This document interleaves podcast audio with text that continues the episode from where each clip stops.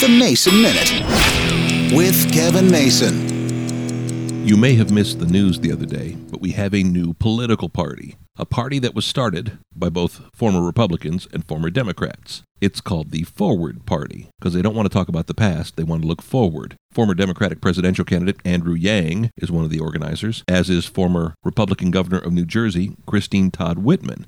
They're two of the biggest faces in the new Forward Party, as is David Jolly, a former congressman from Florida who was a Republican who denounced the party. I had a feeling a new party was coming, but I would have thought that for sure the Republicans would have split in two factions the Trump Republicans and then some other form of Republicans who are more conservative. It's very interesting to see that somebody's going for the center. Right now, they're working on getting on all 50 states' ballots, so they'll be ready to go for the 2024 presidential election. I don't know anything about the Forward Party other than I know some of the leaders. One thing's for sure it's going to take away some from the Republicans and some from the Democrats, and who knows if that's good or not.